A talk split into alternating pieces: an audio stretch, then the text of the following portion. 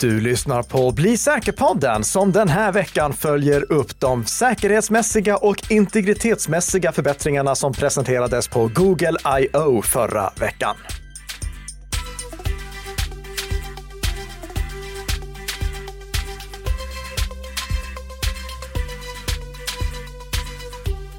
Just det, för det pratades lite Android där va? Ja, det pratades Android, det pratades Chrome och mycket annat som hör ihop med Google på Googles årliga utvecklarkonferens. Och ni som har hängt med här i Bli säker-podden som produceras i samarbete mellan Nikka Systems och Bredband2 för övrigt i några år. Ni eh, vet ju att efter att Googles årliga utvecklarkonferens har gått av stapeln, då tar vi och gör ett sånt här avsnitt som är eh, ett av mina favoritavsnitt avsnitt för att det är liksom bara goda nyheter. Ja, du verkar vara väldigt glad. Ja, det, det är bra humör så här på eh, Kristi himmelfärdsmorgon när vi spelar in det här avsnittet för sändning den 19 maj 2023. Så fick vi in det också. Just det, för eh, god säkerhet tar inte paus Nej. som vi säger. Men paus däremot är någonting som möjligen eh, TikTok behöver göra i en viss delstat. Ja, så är det. För vad har hänt där? Jo, men det är ju eh, center av universum, eh, det vill säga Montana, som har eh, förbjudit TikTok eller försöker förbjuda TikTok fullt ut. Och det är ju på grund av rädslan för att TikTok då ska sprida, sprida hemliga uppgifter om och av Montanas invånare till kinesiska kommunistpartiet man förbjuder alltså den helt. Inte att användas utan eh, att distribueras. För delstatsguvernören Greg Giantforte eh, som drivit igenom det hela skriver i ett uttalande Today, Montana takes the most decisive action of any state to protect Montanas private data and sensitive personal information from being harvested by the Chinese Communist Party. Förbudet träder i kraft vid årsskiftet om det blir verklighet. För som sagt, hur förbjuder man egentligen en app? Undrar ju vän av ordning. Det är ju svårt att få kidsen att avinstallera det hela. Um, så ja, man riktar in udden mot appbutikerna som vanligt då. Det ska alltså bli olagligt för Apple och Google att erbjuda TikTok i sina digitala butiker i just Montana. Förslaget stipulerar att den som möjliggör nedladdning av TikTok i Montana måste böta 10 000 dollar per dag när eller om nedladdning är möjligt för någon i delstaten. Och det, detta uppger Reuters. TikTok hävdar brott mot det allra heligaste tillägget i den amerikanska konstitutionen. Tillägg 1. Den om allas yttrandefrihet. TikTok lär alltså göra allt de kan för att det här inte ska bli verklighet. De skriver i ett svar till just Reuters. We want to reassure Montanans that they can continue using TikTok to express themselves, earn a living and find community as we continue working to defend the rights of our users inside and outside of Montana. Vi har alltså all anledning att få återkomma i frågan, antagligen ända upp till Högsta domstolen. Under tiden tipsar vi om avsnitt 187 av denna eminenta podd med titeln Borde TikTok förbjudas? Frågetecken. Där du Karl-Emil Nicka går igenom din syn på det hela. Ja, och vi kan väl också bara här flika in att eh, det har hänt en sak till på TikTok-fronten. Det är nämligen en tidigare medarbetare hos ByteDance som var chefingenjör på amerikanska TikTok 2017 till 2018, men sen fick sparken, som nu hävdar att eh, kinesiska kommunistpartiet hade åtkomst till amerikanska TikTok-användares data under den här tiden. Det är alltså anklagelser som den här chefsingenjören riktar och vi lägger en länk till eh, New York Times i veckans show notes om ni vill läsa mer om de anklagelserna. Jag kan väl bara konstatera att som jag sa i just det avsnittet så förutsätter jag att om det är ett kinesiskt bolag, då har kinesiska staten någon möjlighet att komma åt datan oavsett var den lagras. Det spelar ju ingen roll. Precis som vi såg med Schrems 2-domen, att det spelar ingen roll att amerikanska bolag bolag lagrar datan i USA för att om det är ett amerikanskt bolag, då har amerikanska underrättelsemyndigheter möjlighet att komma åt den datan. Så det var en lång uppföljning på TikTok den här veckan. Vi går in på veckans första snabbis och det gäller ZIP-arkiv och nya toppdomäner. För Google har nu släppt ytterligare åtta stycken toppdomäner som det går att registrera sina domäner under. Och där har vi bland annat de två nya toppdomänerna .zip och .move. Det är lite kontroversiella toppdomäner eftersom .zip och .move också är vanliga filnamnstillägg. Alltså, mm. Det händer ju ofta att du laddar ner en zip-fil och då slutar ju den på .zip. Och nu går det då alltså att registrera domäner som slutar på .zip. Anledningen till att Google utökar liksom mängden domäner som går att registrera, det är att det börjar bli ont om huvuddomäner under de traditionella toppdomänerna, till exempel .com, .net, .org och så vidare. Och eftersom Google är en sån här tillhandahållare av toppdomäner så har de nu då lagt till ytterligare. Men de här två sista, .zip och .move, de är jag lite skeptisk till att de la till. På eh, Twitter och på Mastodon har debatten pågått friskt om huruvida risken med att eh, det registreras .zip och .move-domäner är faktisk eller bara teoretisk. Det finns de som hävdar att det bara är trams att eh, liksom hålla på att skrämma upp för att det nu kan registreras .zip-domäner och .move-domäner. Och jag ligger någonstans här mittemellan för att domänerna i sig är inte farligare än någon annan, men det är just att de kan användas för att att lättare lura människor att klicka på länkarna och ladda ner infekterade bilagor som gör dem problematiska. Och jag tänkte därför ta några exempel på reella hot som finns när det gäller just möjligheten för angripare att registrera domäner som slutar på .zip. Den första, det är eh, att eh, gå inte till Microsoft-office.zip, för där hittar ni redan idag en eh, nätfiskesajt som används för att försöka Ja, eh, för att försöka stjäla inloggningsuppgifter. Det ser precis ut som Microsoft 365s vanliga inloggningssida, men det är en bedräglig sådan. Eh, det ligger en länk i eh, veckans show notes till artikeln som jag skrev om det här och där tog jag också en skärmdump om ni vill se hur det ser ut. Men sen har vi då att hänvisningar till filer kan börja tolkas som länkar.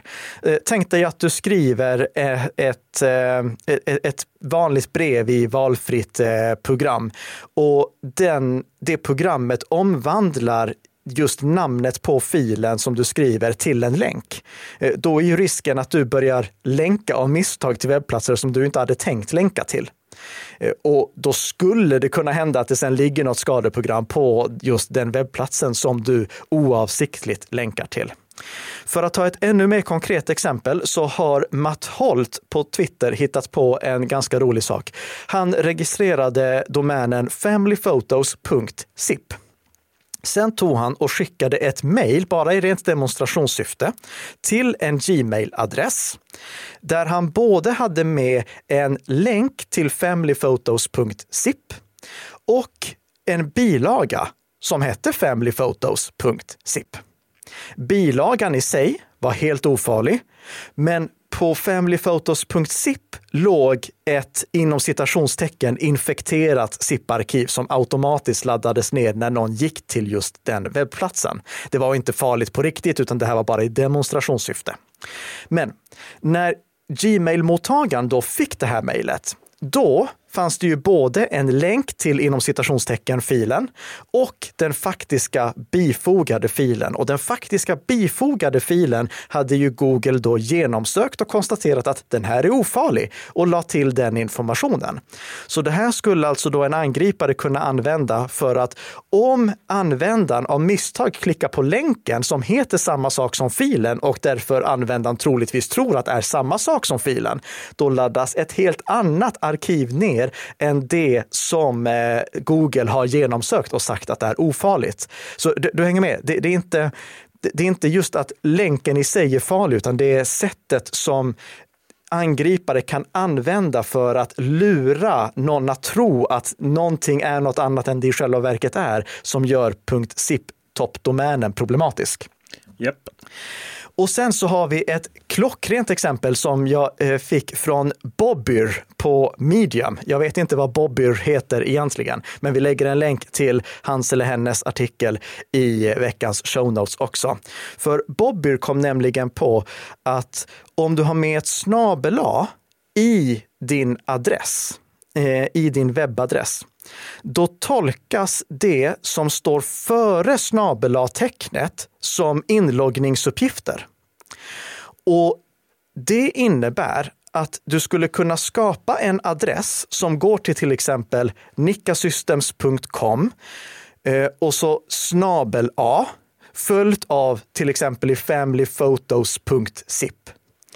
Och det skulle i så fall för en vanlig användare se ut som att det är ett zip-arkiv som heter familyphotos.zip som ligger på nickasystems.com. Men om användaren klistrar in det i adressfältet, då hamnar användaren inte på nickasystems.com, för snabel-tecknet gör att det som står före snabel-tecknet ignoreras och användaren hamnar istället på familyphotos.zip. Det är eh, riktigt smart tänkt där. Det här förutsätter dock att eh, snedstrecken i adressen ersätts med Unicode-tecken som ser ut som snedstreck fast i själva verket inte är det. Och jag får väl säga att Egentligen så är problemet här att våra webbläsare överhuvudtaget tillåter tecken som ser ut som snedstreck fast inte är det i adressfältet. Eller för den sakens skull snabel tecken borde också kunna eh, liksom reserveras eller i alla fall varnas extra för. Men eh, snedstreck som inte är snedstreck, där borde ju webbläsarna definitivt anmärka på att äh, det här ser faktiskt inte riktigt rätt ut. Och jag tror faktiskt att det är någonting som, eh, eh som eh, webbläsarna kommer att lägga till också som en extra varning. Men jag kan väl säga som så här, bara för att avsluta just det här.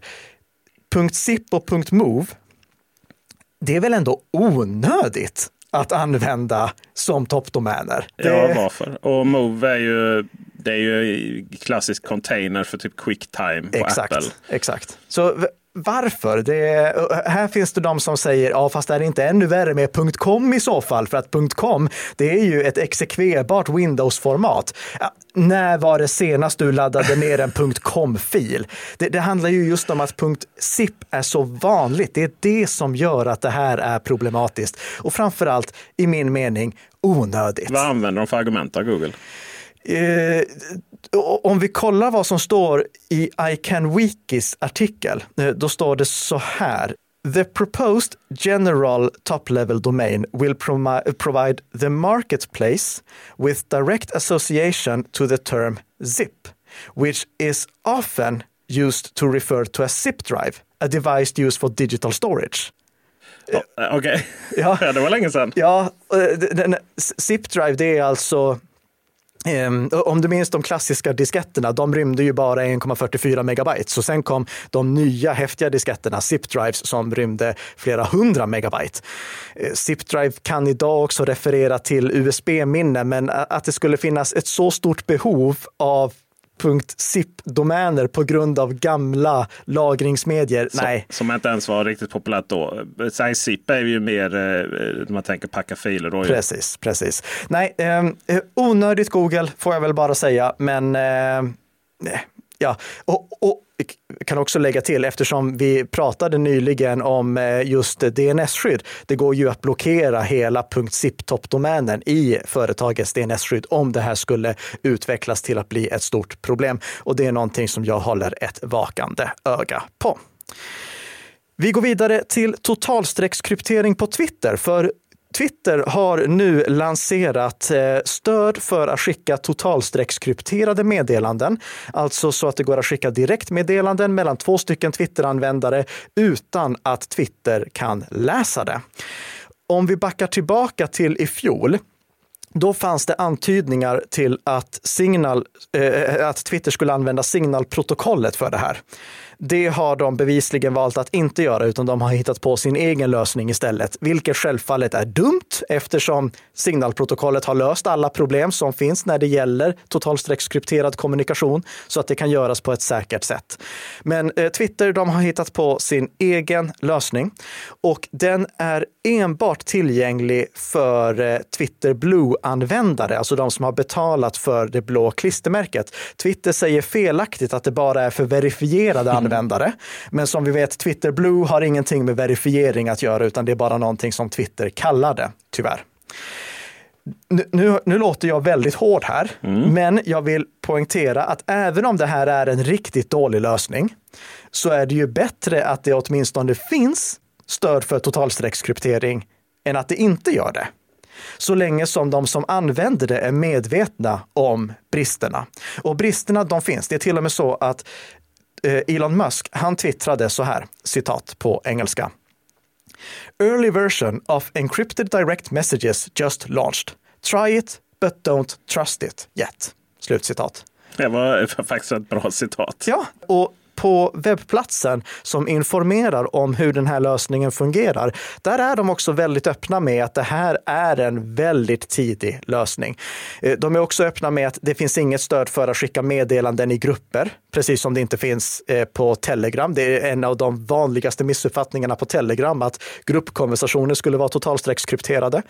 Eh, det går bara att skicka text och länkar, ingen förhandsvisning eller bilder eller någonting sånt. Det finns inget rapporteringsstöd. Det finns inget skydd mot man in the middle-attacker. Alltså, det, det, går inte att verifiera att eh, eh, mejlen, äh, att meddelandet faktiskt skickas direkt till mottagaren som du talar med och inte till en eh, man in the middle, eller som vi numera kallar det, meddler in the middle, som skickar vidare meddelandet till nästa person och så tar tillbaka meddelandet som kommer från den personen och skickar det till dig.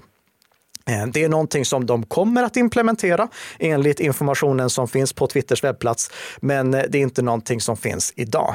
Vad är rapporteringsstöd? Eh, förlåt, rapporteringsstöd det är alltså så att du kan anmäla om någon beter sig illa.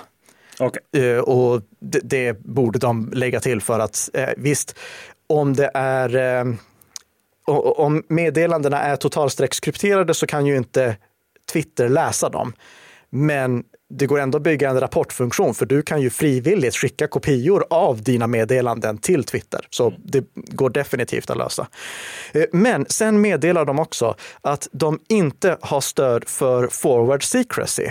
Och forward secrecy, det är ju det som vi saknar i till exempel PGP, som är skälet till att vi behöver en uppföljare till PGP om vi ska fortsätta med mejl överhuvudtaget. För eh, om om, om du använder PGP för att skicka krypterade mejl och någon får tag i din privata PGP-nyckel som kan användas för att dekryptera bilen, då kan den personen också dekryptera alla mejl som du har fått om eh, den personen antingen har åtkomst till din brevinkorg eller har spelat in trafiken. Och det är det som är problemet här, att om någon skulle övervaka all totalstreckskrypterad trafik och få tillgång till en användares privata nyckel, då kan den angriparen dekryptera alla meddelanden som den användaren har fått fått. Och det här säger Twitter att det här tänker de inte lösa. Nej. Nej.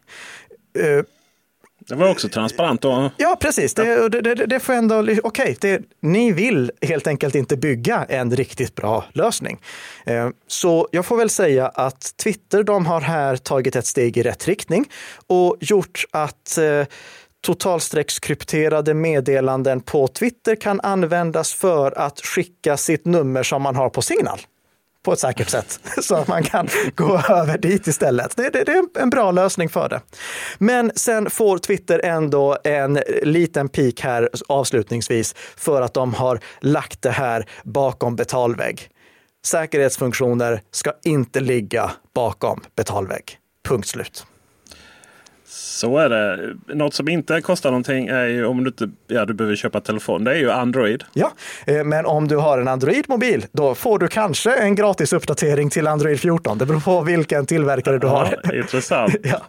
Eh, Under den gångna veckan då gick Google I.O., Googles årliga utvecklarkonferens av stapeln och det var många nyheter. Jag, har suttit och haft liksom, eh, de här olika seminarierna uppspelandes i bakgrunden och lyssnat på många intressanta saker som har presenterats. Och jag har i vanlig ordning valt ut de fem största nyheterna på säkerhets och integritetsfronten som Google presenterade på årets utvecklarkonferens.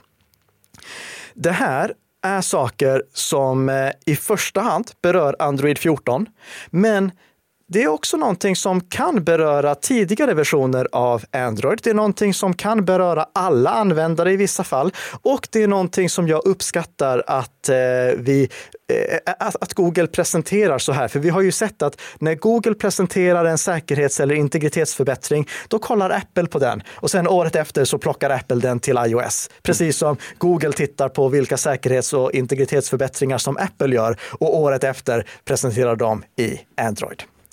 Men låt oss hoppa in på vad är det för förbättringar som vi ser här istället för att bara hylla fungerande konkurrens. Första saken, det är tydligare frågor om appbehörighet för plats. För du vet, på Android när en app vill ha tillgång till din geografiska plats, då kan appen be dig att eh, godkänna det antingen bara när appen används, bara den här gången eller aldrig. Och du kan också få välja ifall du vill dela den exakta platsen eller den ungefärliga platsen. Exakta platsen, den behövs ju till exempel för en GPS-navigator, men den ungefärliga platsen, den räcker för en väderapp. Där behöver väderappen inte veta precis vilken gata du befinner dig på. I fjol, då lanserade Google en kopia på Apples innehållsdeklaration för appar. Igen, det är snygg konkurrens där. Alltså så att du i Google Play kan se vilken data som appen, eh, som appen samlar in och eh, i viss mån hur den används. Nu tar Google i Android 14 och lägger till den informationen i den här förfrågan som appen behöver ställa för att få tillgång till platsen. Så när en app begär att få åtkomst till din plats, då finns också informationen från Google Play om hur datan används. Så då står det ifall appen delar data med tredje part eller inte. Och det gör det då lättare för dig att ta ett beslut ifall du faktiskt vill berätta var du befinner dig eller inte. Användare kommer också att få en månatlig notifikation som berättar om några sådana här appar som berörs av den här förändringen har ändrat i sin eh, självdeklaration. För det, det ska vi komma ihåg, det här är ju som appen själv deklarerar om eh, de har sagt att Nej, men nu har vi börjat dela data med tredje part, då får du en notis om det. För ja, det, det är ju tyvärr så, vi, vi uppdaterar väldigt ofta appar utan att kolla egentligen vad det är som har förändrats. Och så får jag också säga, och det här är framför allt en pik till Google, väldigt många av deras uppdateringsnotiser är extremt bristfälliga. Det står vi har förbättrat saker. Ja, ja, nej men det hade jag väl ändå förstått själv. Jag, jag trodde inte att ni skulle ha för, för, försämrat saker. Så eh, en, en bra förbättring där i Android 14.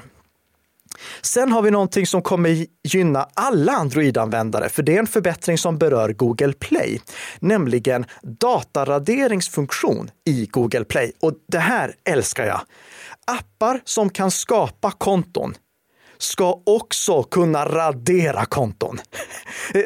Det här är ju lite som du vet när du tecknar dig för en prenumeration på en tidning. Jag blir ju vansinnig om jag kan teckna mig för en prenumeration på en tidning men inte avsluta prenumerationen på en tidning lika lätt. Alltså Nej. till exempel signa upp mig på webbplatsen, då ska jag kunna avsluta prenumerationen på webbplatsen också. Eh, så eh, riktigt glädjande att se att det blir ett krav för att appar ska få distribueras via Google Play. Går det att skapa konton i Google Play-appen, då ska det gå att radera kontot också. Jag tror nämligen att det är väldigt många som inte ens tänker på att bara att radera appen leder inte till att det kopplade kontot raderas och definitivt inte att den insamlade datan raderas, utan de raderar appen och tänker inte på att all den data som apputvecklaren har samlat in och inte sparar på mobilen utan sparar i molnet, det är sån data som fortfarande ligger kvar.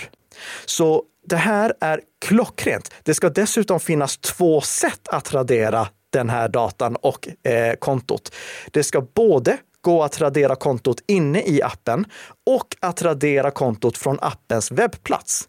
Och det är då en länk från Google Play som eh, man ska kunna klicka på för att komma dit. Anledningen till det, det är att om användaren har raderat appen, då ska användaren inte behöva installera appen för att radera sitt konto. Så mycket, mycket snygga krav här. Sen har vi förbättring nummer tre och den gäller fotoåtkomst och tillgänglighetsåtkomst i Android 14. Så nu är vi tillbaka på någonting som bara berör Android 14.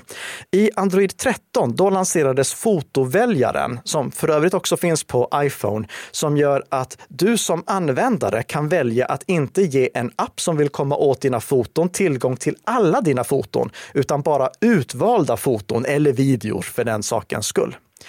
Problemet är att väldigt få appar har än så länge valt att använda den här nya funktionen som Google har börjat erbjuda, den nya fotoväljaren. Och det trots att Google backportade, alltså de, de gjorde så att den funktionen finns på mobiler som är hela vägen tillbaka till Android 4.4, alltså KitKat. Det är jättegamla mobiler som definitivt inte ska användas. Eh, men apputvecklarna de har inte anammat det här i tillräckligt stor utsträckning. Så därför tvingar eh, nu Google in den här funktionen i Android 14 så att användare får möjlighet att välja att bara ge vissa foton till en specifik app. Att appen inte får tillgång till allt oavsett om appen är uppdaterad för att dra nytta av den här nya funktionen eller inte. Som dock kommer fungera, alltså den nya funktionen kommer fungera mycket, mycket bättre. Så det är ytterligare ett skäl för apputvecklare att uppdatera till den nya funktionen. Och här har vi också en förbättring på tillgänglighet för tillgänglighetsfunktioner, du vet skärmläsare och möjlighet att styra saker med tangentbord och liknande. Eh, eller förlåt, inte att styra saker med tangentbord. Det, det, är inte tillgänglighetsverktyg, det är en inbyggd funktion bara. Men ett tillgänglighetsverktyg som gör det möjligt att styra appar med hjälp av en annan app. Det är någonting som har missbrukats av skadeprogram. De vill liksom kunna kroka in sig och börja styra bankappar och liknande för att göra skadliga eller eh, illasinnade transaktioner.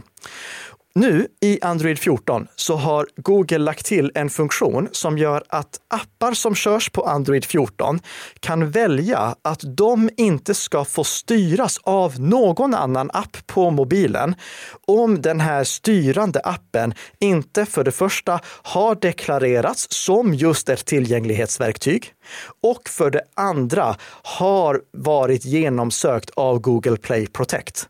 Så det är liksom så att bankappar och liknande, de kan begränsa vilka Eh, vilka andra appar som ska kunna styra dem. Tidigare så var det till exempel vanligt att lösenordshanterare utnyttjade just tillgänglighetsfunktionerna i eh, Android för att kunna fylla i lösenord för att Android inte hade någon sån här lösenordsifyllnadsfunktion.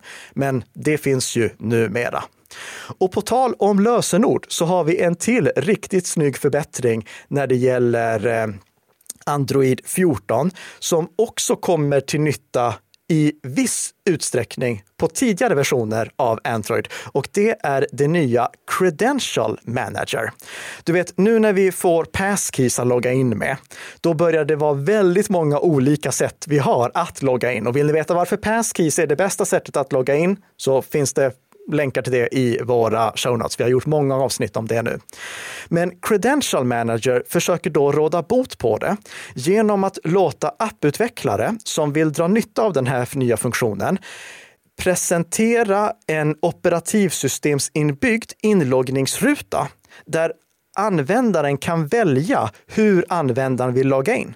Den kan samla alla möjliga typer av inloggningssätt. Så att om du har till exempel sparat ett lösenord, då kan du välja logga in med lösenordet. Om du har sparat en federerad inloggning, du vet logga in med Google eller logga in med Facebook, då finns det där också. Om du har passkeys, då finns det där också. Så när du vill logga in i en app som då kommer stödja Credential Manager, då väljer du bara, ja, jag vill logga in med min passkey eller jag vill logga in med mitt lösenord. Om du har flera konton, då får du upp alla olika konton. Och om du har flera inloggningssätt till samma konto, då kommer Credential Manager automatiskt föreslå det säkraste inloggningssättet, alltså passkeys, istället för att föreslå lösenord, bara för att det var det du sparade först. Och den här funktionen, den kommer backportas igen till tillbaka till Android 4.4. Alltså mobiltelefoner som ingen borde köra. Det är eh, de enda Android-versioner som underhålls idag, det är Android 11, 12 och 13. Så det är de versionerna som gäller. Men eftersom eh, det är många som kör icke underhållna versioner av Android och Google vill att den här funktionen verkligen ska slå igenom. Så backportar de den hela vägen till Android 4.4 som det måste vara tio år gammalt nu. Det Ja. Ja, det är, det runt tio år gammalt måste Android 4. vara vid det här laget. I Android 14, då kommer det också vara en liten förbättring i Credential Manager som bara finns i Android 14. Och det är att det går att få inkrokat flera lösenordshanterare samtidigt. I Android 4.4 till och med Android 13 så kommer det bara vara passkeys från Google eh, Password Manager som läggs in där. Men i Android 14, då kommer flera lösenordshanterare kunna kroka in sig där också. Och Google meddelade att One Password kommer att vara redo för att dra nytta av den här funktionen när Android 14 släpps, vilket är i augusti. Och sist men inte minst så har vi en stor nyhet som är till glädje för alla. Och det gäller oavsett vilket operativsystem ni kör. För Google släpper nämligen en ny version av Google Safe Browsing. Och det är det surfskydd som finns i Google Chrome, i eh, Mozilla Firefox och i Apples Safari. Så det här kommer gynna alla när det släpps. Vi vet inte när det släpps, det är bara coming soon. Eh, men eh, det, coming soon gjorde jag sådana här citattecken kring. Det, det är coming soon, bokstavligen. Så det här är en förbättrad version av Googles surfskydd som de har tagit fram för att råda bot på problemet med att många sådana här skadliga sajter och nätfiskesajter som blockeras av Google Safe Browsing, de är online så kort tid att det lokal, den lokala listan över vilka domäner och webbplatser som ska blockeras, den hinner inte uppdateras innan de här skadliga webbplatserna har försvunnit igen. I själva föredraget som Google hade om det här, då sa de att 10 minutes is the average lifetime of a phishing domain. Eh, sen står det i dokumentationen att eh, citat Our internal analysis has found that a significant number of phishing sites only exist for less than 10 minutes to try to stay ahead of blocklists. Slutcitat. Det är ju inte riktigt samma sak, men vi kan konstatera att oavsett vad så är det här en förbättring för att kunna blockera den här typen av skadlig webbplats eller nätfiskewebbplats som bara är online ett kort, kort tag. Eh, Google, eh, de säger i eh, själva presentationen att de förväntar sig att över 20% expected reduction in successful attacks, alltså att eh, minska Eh, antalet lyckade attacker med över 20 procent, vilket inte går helt hand i hand med det som står i artikeln, för där säger de att citat, “We expect we'll be able to block an additional 25 percent of phishing attempts every month in Chrome and Android”. Slutcitat. Igen, inte helt samma sak, men oavsett vad, en förbättring. Och hur ska det göras då? Jo, det ska göras genom att inte bara arbeta så som Safe Browsing fungerar idag, som vi lägger en länk till avsnittet som vi gjorde om, utan också ha en lokal lista över vilka webbplatser som är troligtvis säkra. Och ifall en användare går till en webbplats som inte finns på den här troligtvis säker-listan eh, och inte är på blockeringslistan heller, då skickas en förfrågan till Google för att undersöka i realtid, är det här en skadlig webbplats eller inte? Det här måste givetvis göras på ett integritetsvärnande vis och Google sa i presentationen att det är på ett integritetsvärnande vis. De skickar bara en hash.